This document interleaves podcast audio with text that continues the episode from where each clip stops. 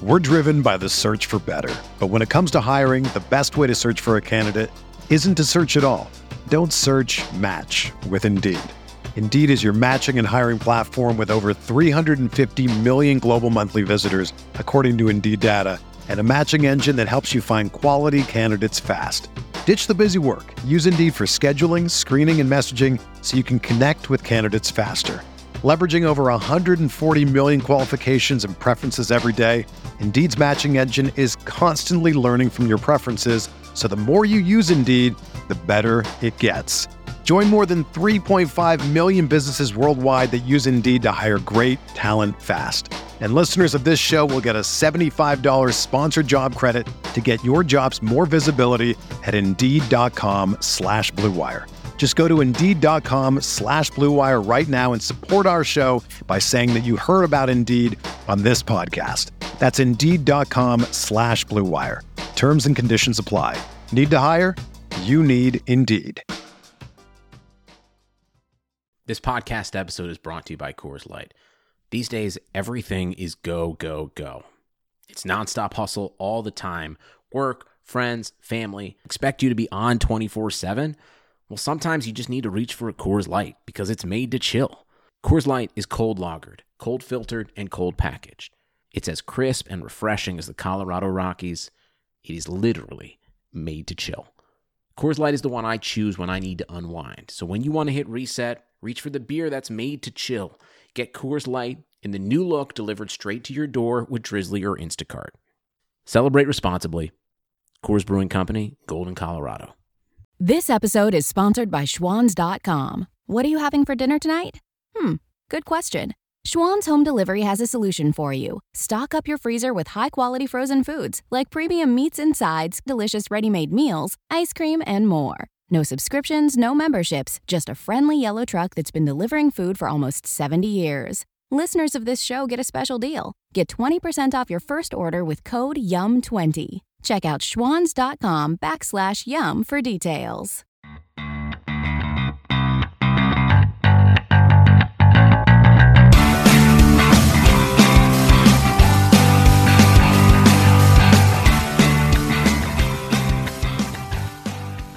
Welcome to Rams Talk Radio. This is managing editor Derek Ciapala.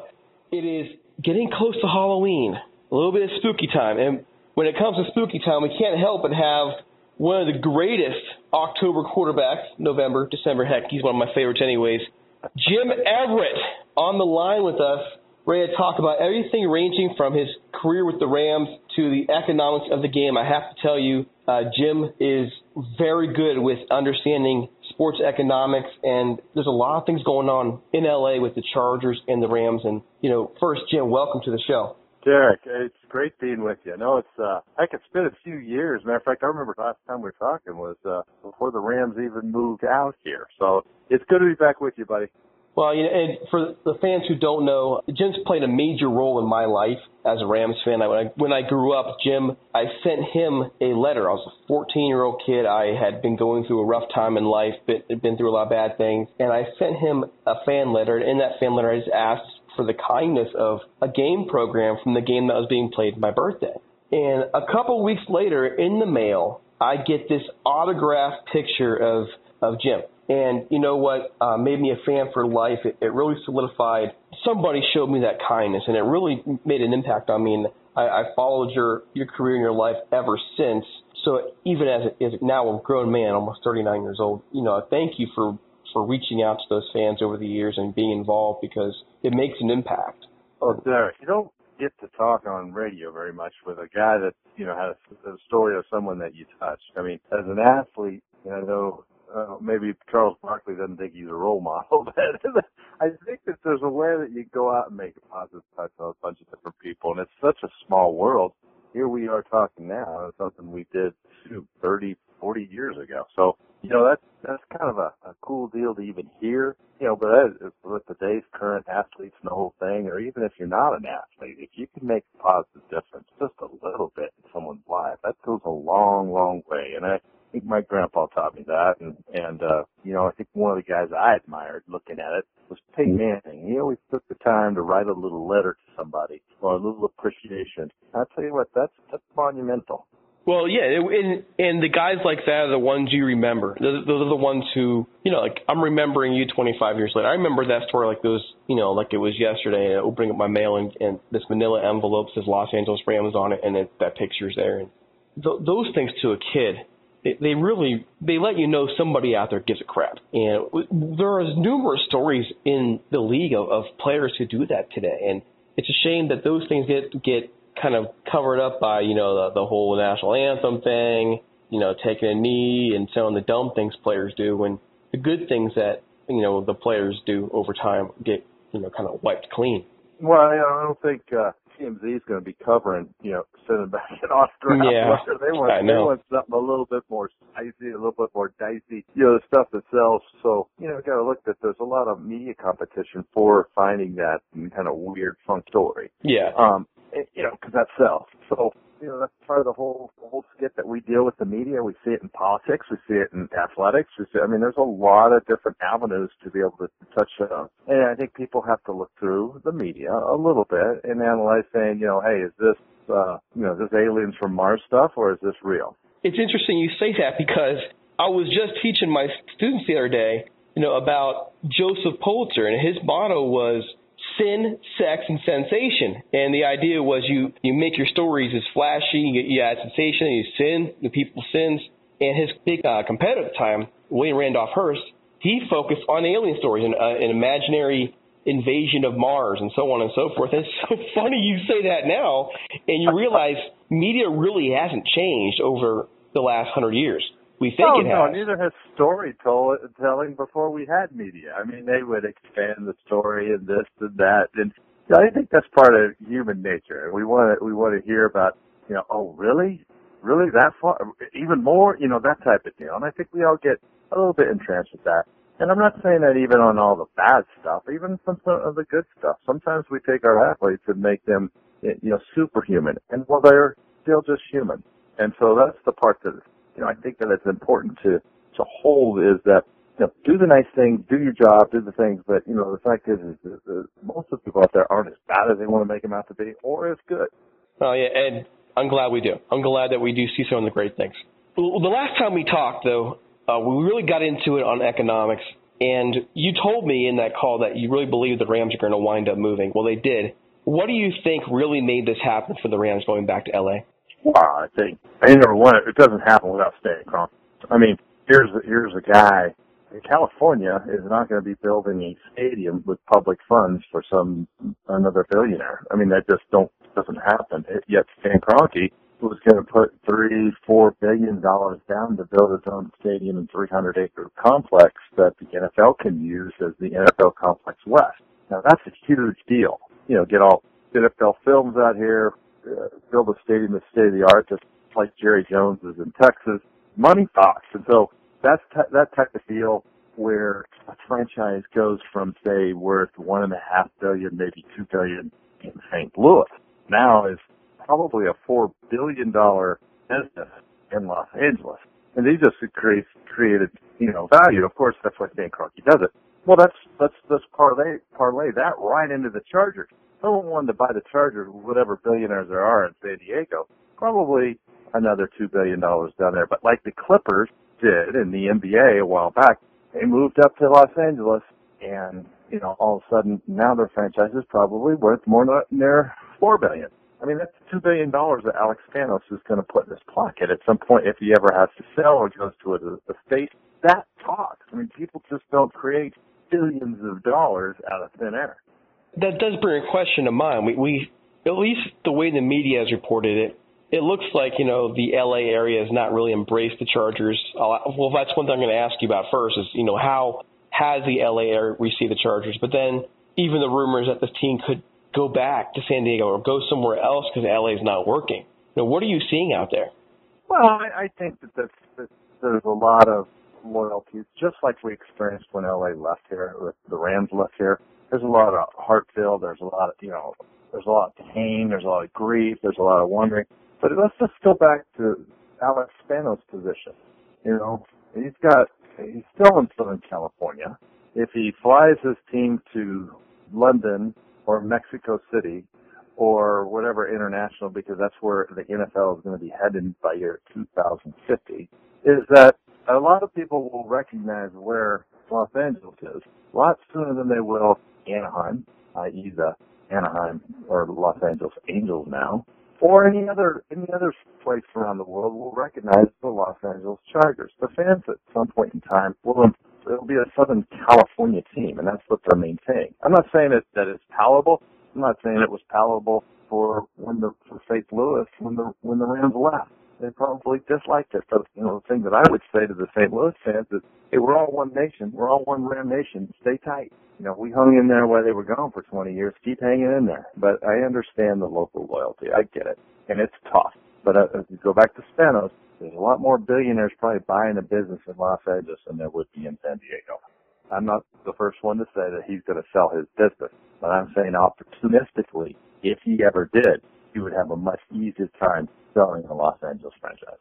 Do you think that the NFL is out of San Diego for good? Well, I don't know about that. Uh, you know, I, I never say never because I I could have probably said LA's never coming back home. Yet they did. You know, one of the two franchises ever to move back home would be the Los Angeles Rams, and then and going to Baylor to come back, and then the Oakland Raiders. You know, going back to Oakland. So I don't never say never. If the financials match and they make sense, of course. I never thought I would probably say that Las Vegas would never have a team. But look, the, the, the economics are a sense that that's a place the Raiders would be a natural team. And, you know, I always said the Raiders could play in 16 away games and still have as many fans.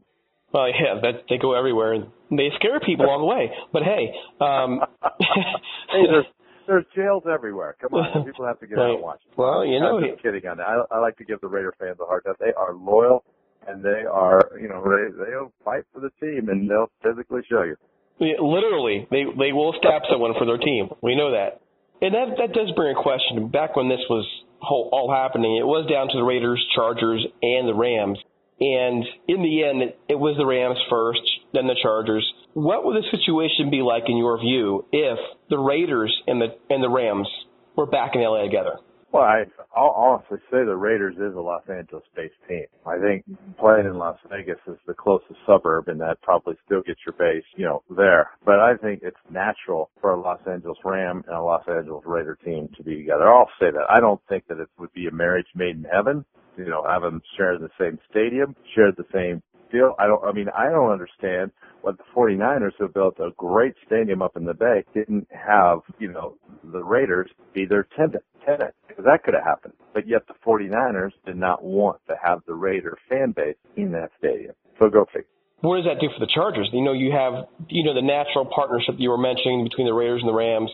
They're in different conferences, so on and so forth. The Chargers are in LA now. Um, it's traditionally a Raider town. The rival Raiders, and now they're expected to cheer for the Chargers. How's that going to work out? Oh, it's difficult. No, it's, I'm not saying this is easy street. I'm not. It's it's going to be very difficult.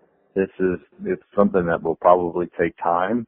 It'll take you know, and of course where they're playing now, the StubHub has its own has its own issues, and it's probably the first time any NFL franchise has ever come into a stadium that's what 25,000 under 30,000 seat, uh, seats for, you know, a stadium. And, and, you know, as much as we're thinking about the fan base, I feel for the Charger players. Here's a group that, you know, like the Rams did last year, got uprooted from their home, had to move to a place and, and kind of deal with the fact that sometimes people are talking about them not being wanted, you know, and talk about 60 guys in a room fighting the whole world. I mean, that's the Chargers. And, and I feel for the guys actually playing for them because that's, that's got to be a difficult situation when you're, when you're doing it. Of course, you're going to have your loyal fans of, you know, thousands that are going to bleed Charger no matter where they are. And I think that's, that's going to have to keep them up.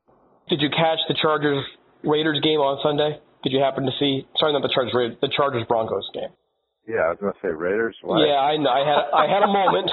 I had a moment. Those happen from time to time. Um, where yeah, the I like attendance. To watch good offense, and I didn't see much from Denver. Oh, so good gosh, no, that was brutal. it wasn't palatable. I like to watch games with both good offense, and I was in and out of that game to be honest with you. I mean, I, I wasn't gonna sit and watch all that stuff, uh, all of it. Well, what I was what I was really going to ask you about was the attendance there. Uh, again, this is just the camera view. It looked an awful lot like that was a Bronco crowd, not even halfway, a half and half Chargers Broncos crowd. Oh, I'll tell you what, wherever, and let's not judge this just for the Chargers.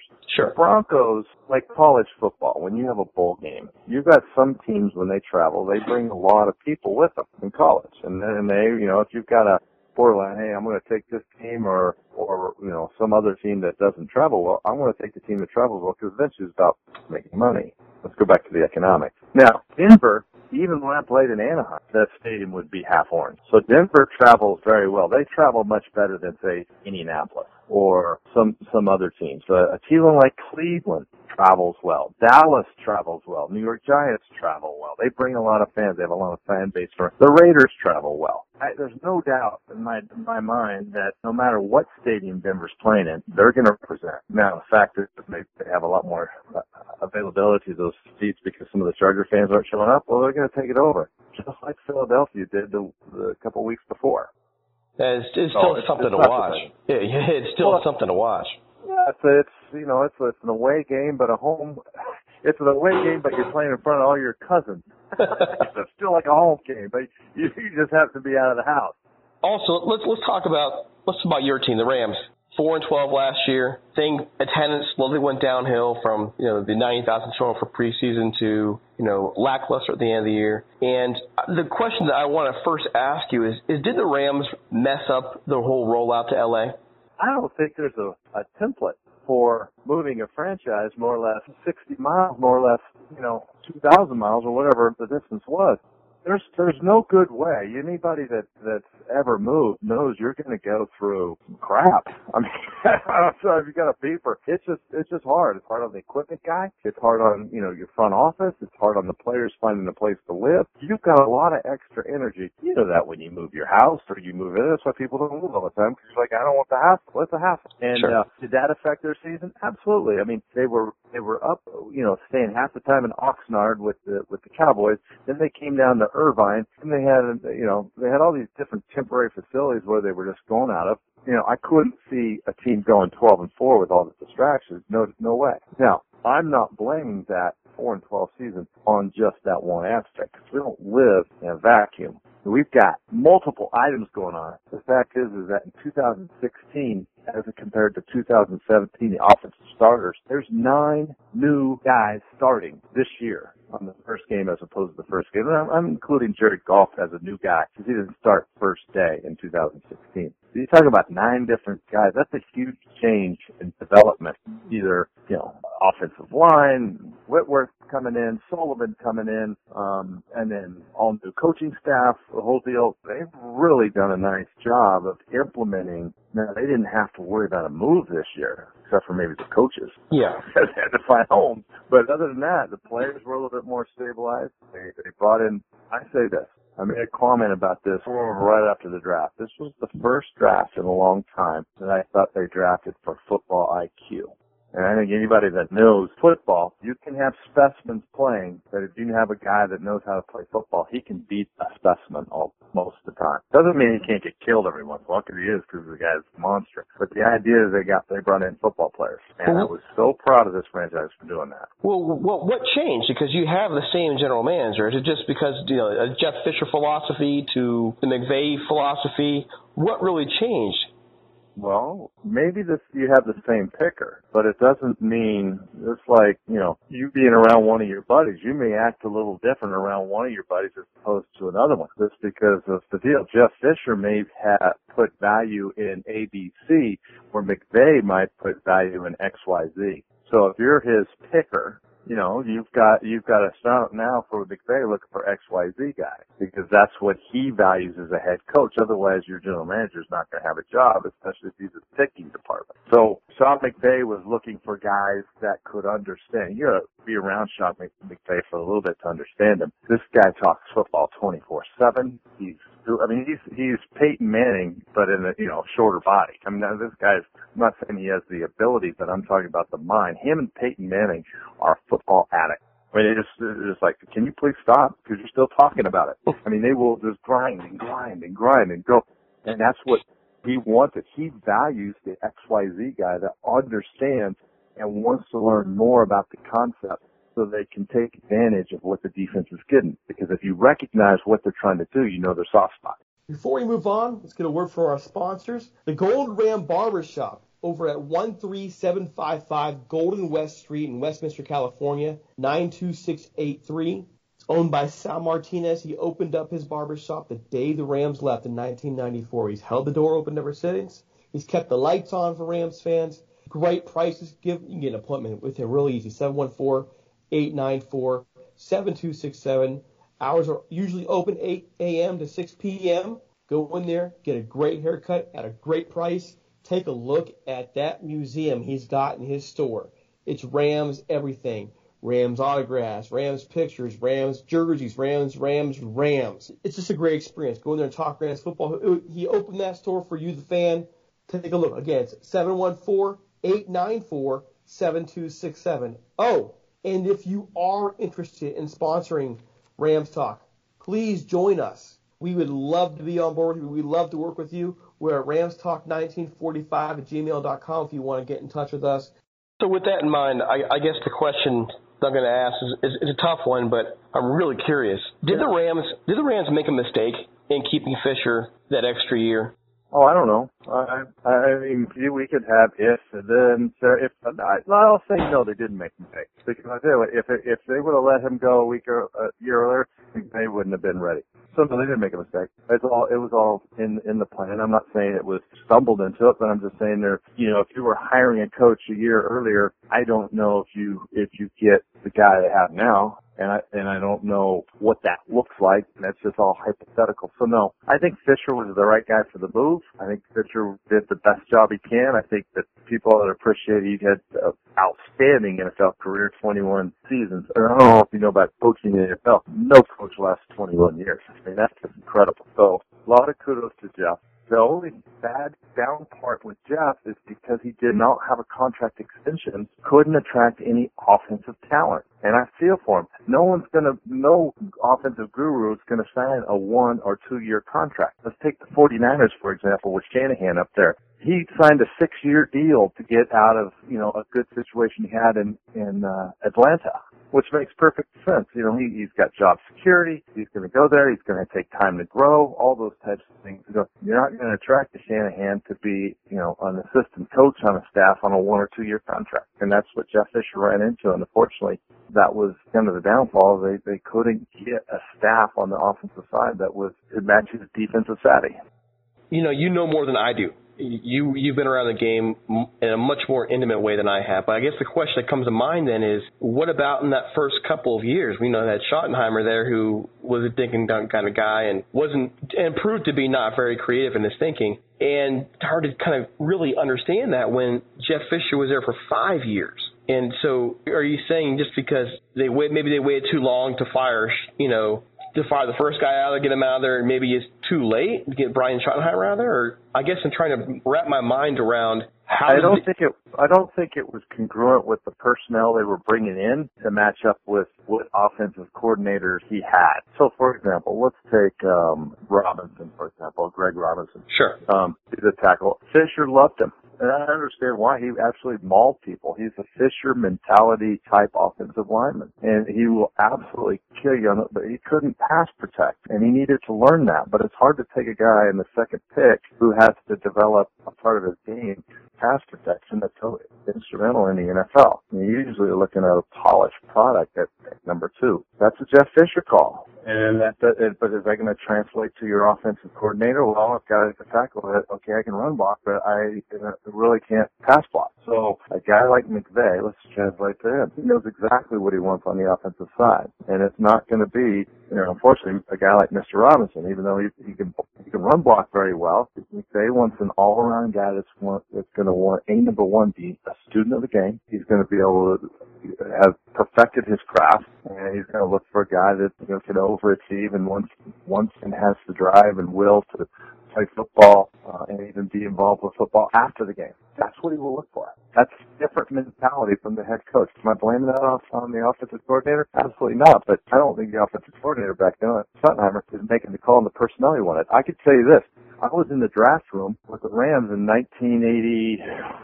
I don't know, 87, 88. And we have the, we have two picks in the first round after the Eric Dickerson trade. My offensive coordinator and even my head coach wanted certain guys and we didn't get them. The personnel player made a decision. Personnel picked Gaston Green first for the running back position and then we took Aaron Cox at the wide receiver position. Yep, I remember that. If you would have, if you would have left it to the coaching staff, John Robinson and Ernie Zampese, we would have had Michael Irvin in the first pick, and we would have had Thurman Thomas in the next pick.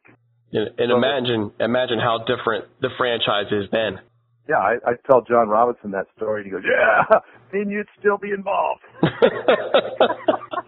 so, so you know, I'm I'm not saying that McVay has let's let's go back to uh, telling that story for a reason because not every head coach has absolute control over personnel. Not every offensive coordinator. I mean, Ernest Zampese knew he wanted Mike Irvin, but he got Aaron Cox. Two different two different guys. Personnel guy loved Gaston Green because he could run through big holes, but yet John Robinson loved Thurman Thomas because he wanted a guy that could bounce around and do. And you know, I mean, uh, fortunately, those guys landed in the right spot for themselves, and they're you know Hall of Famers. So it's a whole group thing, is what I'm trying to get to. Your personnel, your general manager, your head coach, your position coaches, and you have to pick guys that you want. You can't just get guys that are selected because they're they measured certain way, or they did this, or they did that. Be ballers.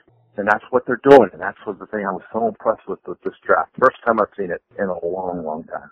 Let me ask this question, and I'm, I'm thinking about the draft, and and you, the way you said it to me, I haven't heard anybody else really really say it in terms of football IQ. I haven't heard anybody talk about that concerning the Rams draft. And matter of fact, most experts we saw gave the draft a middling score. You know, they did good things, uh-huh. and and so you know, coming into the season, there were plenty of doubts. Hey, hey, Derek, real quick, if I how vertical jump, I'm going to give the Rams a vertical, uh, a middling score. Mm-hmm. If I if I value 40 times, I'm going to give Rams a middling value. And, uh, and that perfectly makes sense because you, you're not going to, football IQ is not measurable like that. It's almost like saying, Derek, I want to measure heart. Put that on the scale for me, buddy. Well, isn't it like you know, seven pounds or seven pounds of flesh? I want a full seven pounder. I don't want to be like Secretariat. I want one with ten. yeah, I, and I get what you're saying, and I, I actually agree. It's just you know it's it's refreshing because we haven't heard that kind of talk, and again, it goes to me goes back to what we were talking about in the first part of the conversation when we're talking about the media and, and so on and so forth. These talking heads that we get on TV don't really ever talk about the IQ as much as those 40 times and the, and the bench presses and, and and so on and so forth. And I'm not saying they don't matter, but to really kind of focus in on IQ, to me, it's overlooked in in today's NFL. It, is, it is, but you know, and then you'll go through a trend where you know a team they all have people that run under four five and they win.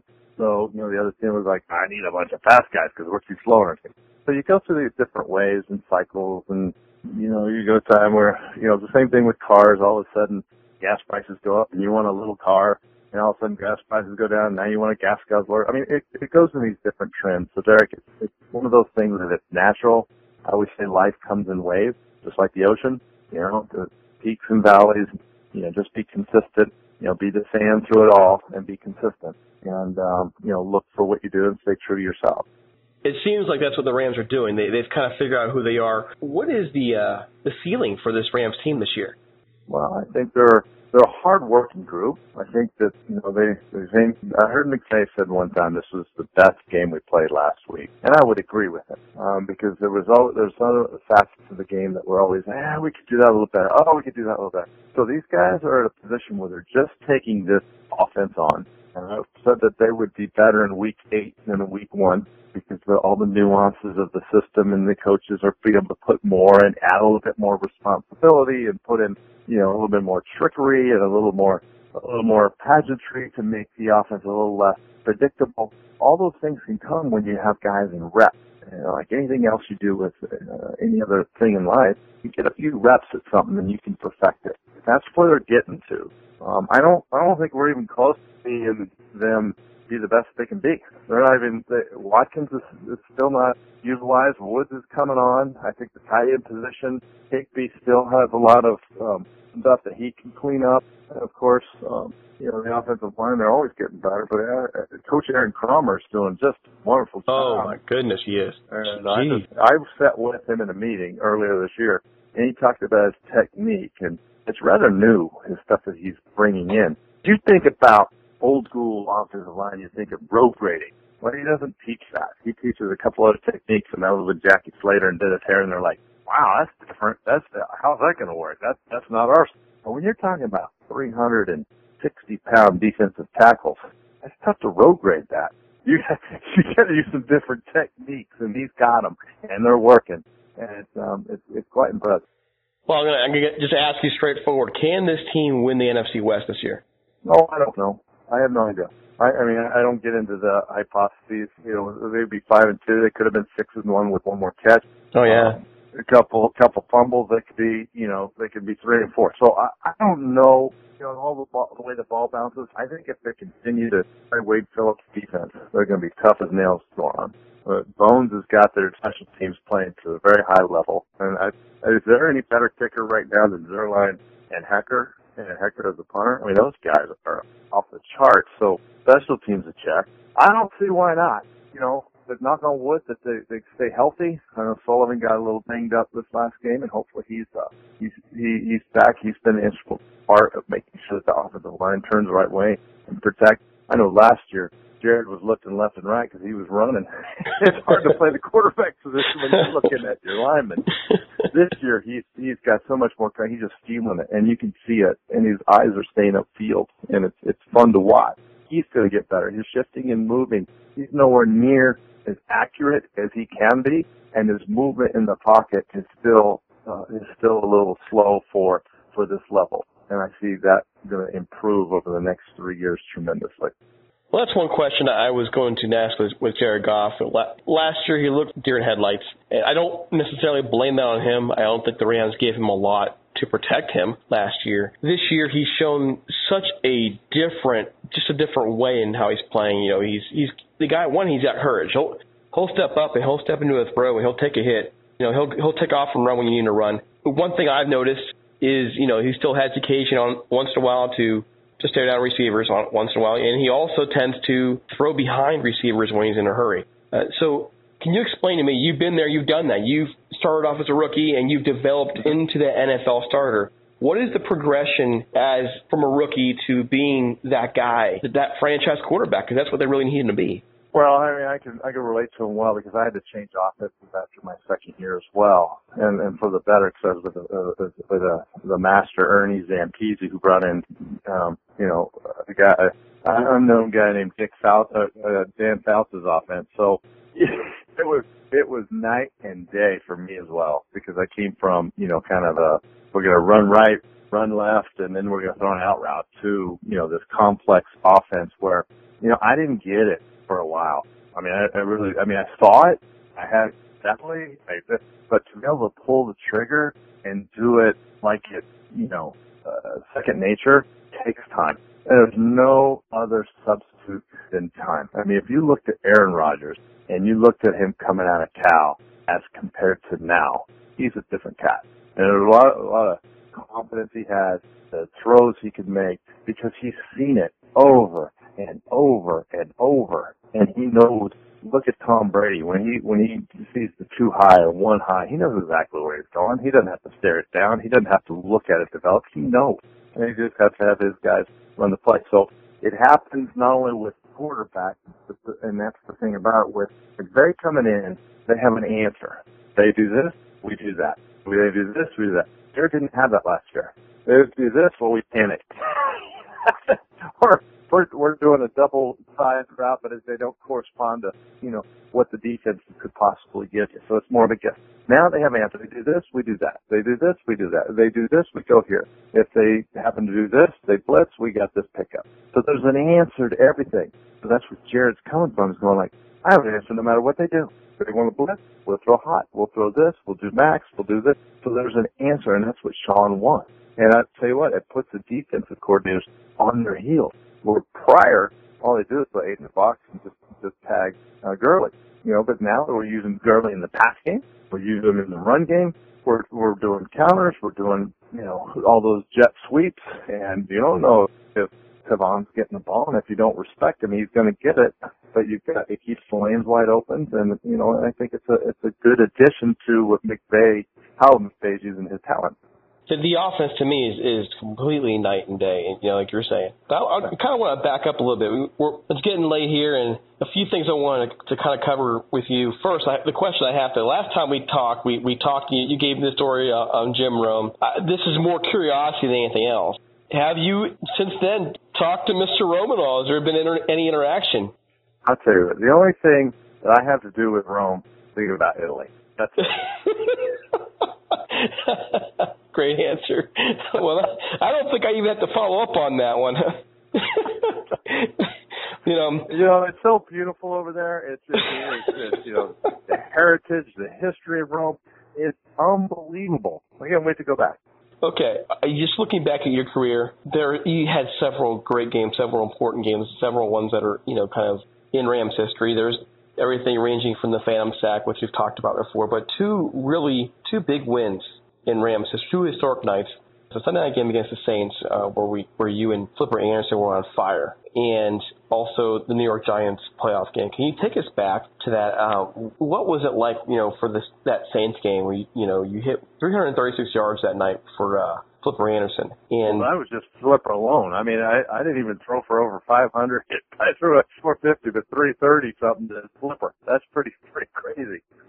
and he wasn't even he wasn't even going to play. I mean, he was going to be the third wide receiver. It was a, a game time decision that Henry Ellard had to had to shut it down because he tweaked his hamstring mm-hmm. and during the week. And so, you know, it was like last minute deal. We kind of didn't figure things out till a little bit late in the late in the game, but thank God we did. oh, I remember, and I, I was you know, sitting at home watching that game and thinking, no, we can't lose this one. Can't see this happen. And, and the the the Everett Anderson connection, man, that that was one of the most impressive things I've ever seen. Well, so, we were down. We were down fourteen to nothing, and for most of the game, and we got deep into the fourth quarter. And I don't know, five, four, five minutes left, and until we started knocking on the point. So it was the Pat Swilling, Rickey Jackson knocked the heck out of Jim Everett show for a long time. Oh yeah, I think we had six or seven sacks up to then, and we just weren't getting it done. And our running game wasn't going anywhere. But then all of a sudden, you know, we just said, all right, we'll we'll just get this, you know, basically a two minute drill going going, and then all of a sudden, I think we tired them out, and uh, or at least the pass rush we did, and then we started flipping around the park, and then Flipper caught everything. I mean, everything. It was time they were trying to blitz. They were. Just, I just put it up to a 50-50 ball, and Flipper comes down with it. All of a sudden, they're doing something else. I got to get rid of the ball, and I throw another 50-50 ball, but they got two guys on. He still comes down with it. So it was just one of those days when we go over overtime, so we had a little bit more time. But we just stayed two minutes at that point. We just said, the heck, we're not going to even try to fit, fit, fool around with two back set and all this fake run stuff. We're just going to just say, we're going to air it. You know we're going to air it. Come get me. Now, the other game is, is that Giants game. And if I remember correctly, the defense that day was, we had several injuries. How that game, how, how, years later, you still wonder, how did the Rams win that game? Hey, you know what's what's what's amazing is that the week before we play Philadelphia at Philadelphia with two defensive linemen. We have two healthy defensive linemen, and we win that game. Now that's pretty spectacular. So we ended up going up the Giants thinking, oh God, because Bill Parcells, he just wants to run it. He's going to hammer it. And you know, I think we had three or, or two guys came back, so we had some linemen. But the job Fritz Shurmur did against Philadelphia Eagles with two defensive linemen was something something pretty special. He had all them linebackers juking around, just chasing Randall Cunningham around. That was pretty special to come out of that game. But going back to your Giants question, there is something about playing teams like the New York Giants, teams like the Dallas Cowboys, that, you know, those, those the big media, it was always got us cranked up. Always did. You know, it was, it was, it was fun playing those guys and Bill Parcells bigger than, you know, this and that. And, you know, it was uh, something about always brought out the best. I know in my game, and a lot usually all all my teammates we played the Giants, and uh, to be able to go in that stadium because I tell you what, their fan base they know more about our mothers than we know, and they let you know about it. so it was kind of there.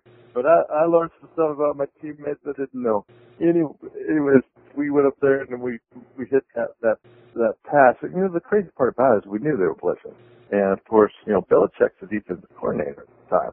And I'm not saying he didn't have to blitz, but they're a zone-based team overall. And so when we we kind of knew they were coming, so we were we actually called the same play a few times, anticipating, and they didn't blitz a couple times, but when they did, then that's what we we do. We had flipper that could get on top of either one of the corners.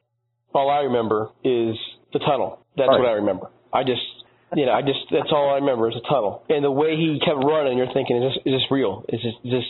Oh my! Uh, it, did the Rams just win this game? It is- Yeah. Uh, it was, it was kind of like we stole the game from him, but you know we'll take that. And you know, with the, the, the part of that you remember the tunnel, I remember the tunnel, the TV remembers the tunnel. But the thing about it you, is is eerily quiet. I'll always remember that eerily quiet. I mean, for all those people in the stadium, and and just hear them say nothing was just amazing. just absolutely shocked. Yeah, So it tells you like sixty thousand goldfish. so so all these years later, you know, and you play with some some just really great Flipper Anderson, uh, Jackie Slater. You know, do you keep touch with all these guys? I tried, absolutely. I see Jackie Slater. He's working. He's doing some work for NBC. Vince Ferragamo. I see. I usually check in with Jackie when we talk shop and this and that. You know, on a professional level, I do a little part-time stuff for CBS. So you know, we kind of we kind of tinker around. Um, I see at the reunions we have. You know, the the legends is becoming a bigger thing. The teams are being involved more with their past players, and so we have a few more outings that we get a chance. Dennis Harrah, to see him quite a bit. Mike Lansford, Nolan Cromwell quite a bit, and uh, you know Nolan Cromwell. That's an interesting story. He was my first roommate um, with the Rams, and uh, he was one of my heroes growing up. You know that was just that's a whole that's for another day. Anyways, yeah, we get to hang out. That's that's great to hear. Well, you know, thanks for coming on the show today. And any time we can get you on the show is good stuff because you always always have insight that we're looking for. And so, real quick, can you just go? Hey, where can our fans interact with you? Uh, you're on Twitter. Uh, I'm on Twitter. Look me, look Jim Everett up on Twitter. You'll find me. just, we'll find you. Look on. And I got I got a Facebook page. I keep that going a little bit. That's under Jim Everett as well. But Twitter's usually where I keep most of my uh my NFL stuff. And you know I you know I'm a part time comedian, so I don't know. Maybe I, I don't know. I'm I'm kidding about that. Uh, my material sometimes is horrible, but I I'm not afraid to use it. All right. Well, Jim, thanks so much for coming on the show. It's always, you know, there's a, there's a, like I've told you a million times, whenever, well, I'm not sure if it's a million, I'm being a little hy- hyperbolic there. My childhood hero guys. So uh, it's always a pleasure for me to get a chance to talk to them. They're always good to catch up with you. And you know what? Keep doing what you dream. You know what I'm saying? Just keep doing what you dream, as it won't be work, and you'll make a difference, brother. Keep rolling. All right, for you know, for the staff over at Rams Talk, for Jim Everett, for Derek C. Paul, managing editor, have a great night.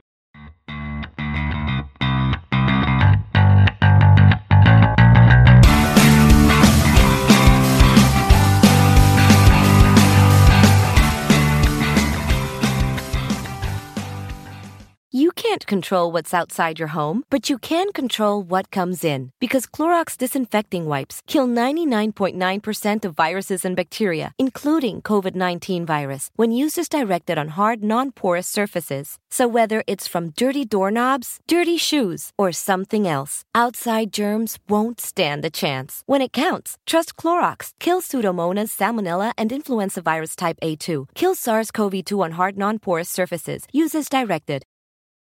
The available AKG 36 speaker sound system in the Cadillac Escalade provides 360 degree sound, so you hear studio sound on the road. The 2021 Cadillac Escalade never stop arriving. Nobody builds 5G like Verizon builds 5G because we're the engineers who built the most reliable network in America. And the more you do with 5G, the more building it right matters. The more your network matters. The more Verizon engineers going the extra mile matters. It's us pushing us. It's Verizon versus Verizon. 5G built right from America's most reliable network. Most reliable based on rankings from RootMetrics second half 2020 U.S. report of three mobile networks. Results may vary. Award is not an endorsement. Whether you're a world class athlete or a podcaster like me, we all understand the importance of mental and physical well being and proper recovery for top notch performance. That's why I'm excited that Unifyd Healing is sponsoring podcasts on the Blue Wire Network. Unifyd Healing is a new and super innovative global network of wellness centers powered by Energy Enhancement System, or EE System. If you haven't heard of the EE System yet, then you'll want to listen up. This technology promotes wellness, deep relaxation, purification, and rejuvenation. Wherever you are across the globe, access to a center is easy and affordable. Interested in experiencing the EE System technology for yourself? Go to unifydhealing.com slash bluewire to learn more and find a center near you. That's unified, U-N-I-F-Y-D, healing.com slash bluewire. No material or testimonials on the Unifyd Healing website are intended to be viewed as medical advice or a substitute for professional medical advice, diagnosis, or treatment. Always seek the advice of your physician or other qualified healthcare provider with any questions you may have regarding a medical condition or treatment and before undertaking a new healthcare regimen, including EE system.